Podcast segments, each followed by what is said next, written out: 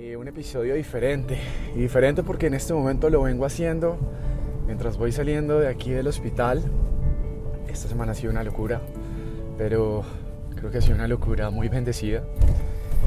Y este episodio es para contarles que tengo una guerrera de vida que se llama Esperanza. Mi mamá esta semana tuvo casi que luchar por su vida y debatirse en una decisión que a las 2 de la mañana, el día martes, junto con mi hermana, nos tocó como, digamos que decidir si la podían intervenir o no. Un procedimiento de cirugía, puesto que sus antecedentes o secuelas a lo que ella anteriormente había padecido, pues era muy completo o muy complejo, por decirlo así, el tema de hacerle una operación. Sin embargo, desde el martes sentí un llamado de Dios en la cual sentí que se me manifestó y que realmente sentí que esto para mí fue también un revolcón muy bravo, por decirlo así, porque me di cuenta que más allá de lo que estaba en este momento viviendo, era relativamente darme a entender y demostrarme las personas que estaban alrededor mío. Y a esto quiero aprovechar la oportunidad y darle las gracias a cada una de las personas que rezaron, que hicieron un rosario, que hicieron una intención por la salud de mi mamá. Pues hoy me llena de inmensa gratitud poderles contar que salí de la UCI con mi mamá una vez más y fuimos a habitación donde poco a poco se está estabilizando sus signos vitales.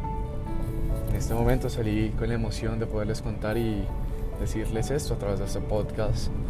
Nunca, pero nunca pierdan la fe y créanme que la unión hace la fuerza. Gracias a todos los ángeles, a los arcángeles, a la Virgen María, a Jesús, a Dios, cada uno de esos rosarios, porque les voy a contar algo, yo no tenía ni idea cómo rezar un rosario. Y este martes a las 2 de la mañana cuando me llama mi hermana y me dice, ¿qué hacemos? Yo le digo, tengamos fe y vamos para adelante. A las, más o menos a las 6 de la mañana, hay una respuesta y nos dicen, toda la cirugía fue un milagro. No esperábamos que tu mamá realmente respondiera de la forma en que respondió.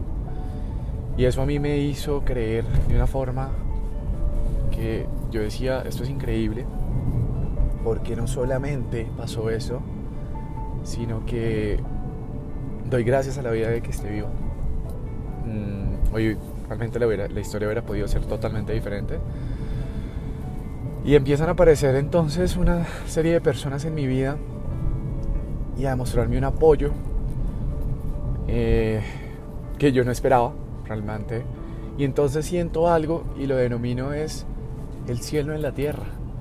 Y son personas que conociéndote te empiezan a dar como esa parte de apoyo espiritual, emocional, con el simple hecho de rezar un rosario.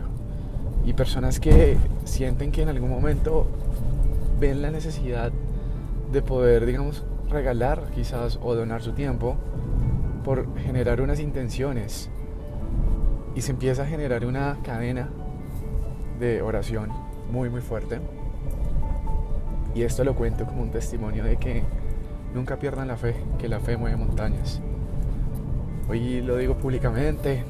Daniel, Laura, Laura, eh, Alejandra, Steffi, Santi, Lu, Luisa, el papá de Luisa, Jimmy, a mis tías, a mis primos, a todos aquellos que se conectaron y que de hecho desde la cuenta tanto personal mía como en mi cuenta de aquí ahora muchas personas que sin conocer a mi mamá me escribían y me decían, tu mamá va a estar bien, estamos orando por ella, las amigas de mi mamá, gracias, gracias, gracias infinitas.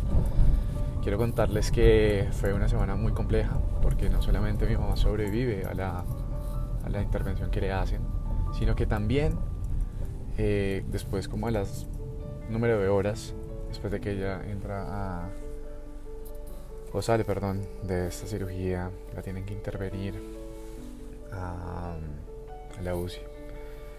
Sus signos empezaron a bajar, pero yo nunca perdí la fe. Yo sabía que esto iba a salir. Y empiezan a, pasar diferentes situaciones, personas que a, lo mejor creías que siempre te van a apoyar y te empiezas a dar cuenta cómo la vida te va filtrando también las amistades. Como hay personas que están contigo solo para las fiestas, para los viajes, para los buenos momentos, pero hoy te quiero preguntar cuántos amigos estarían dispuestos a hacer al menos un rosario por tu salud por alguno de tus familiares. Eso para mí me marcó.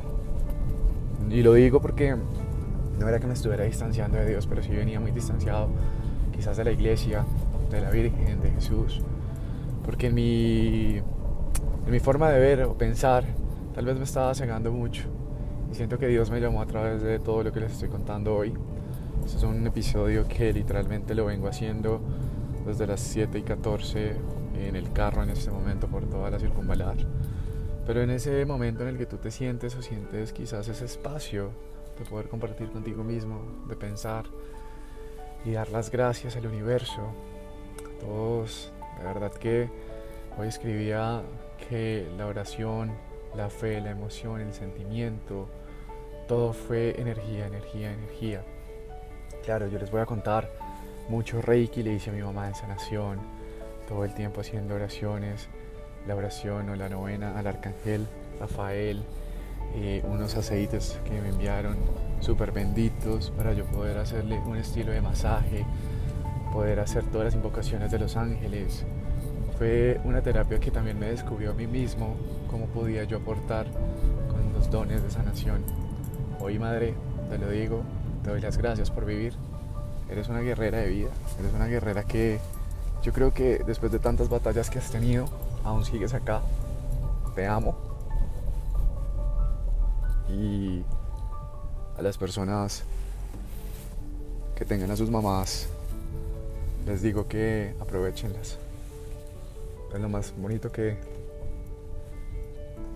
la vida nos puede dar. Abrácenlas, disfrútenlas, gócenlas, que realmente a veces no sabemos en qué momento la vida te puede decir, no más. Hoy es un podcast un poco sentido. Me despido desde la distancia. Mi nombre es Joao Frasica. Gracias, gracias infinitas por estar hasta acá. Y bueno, les envío muchísima luz a cada uno de ustedes y gratitud infinita.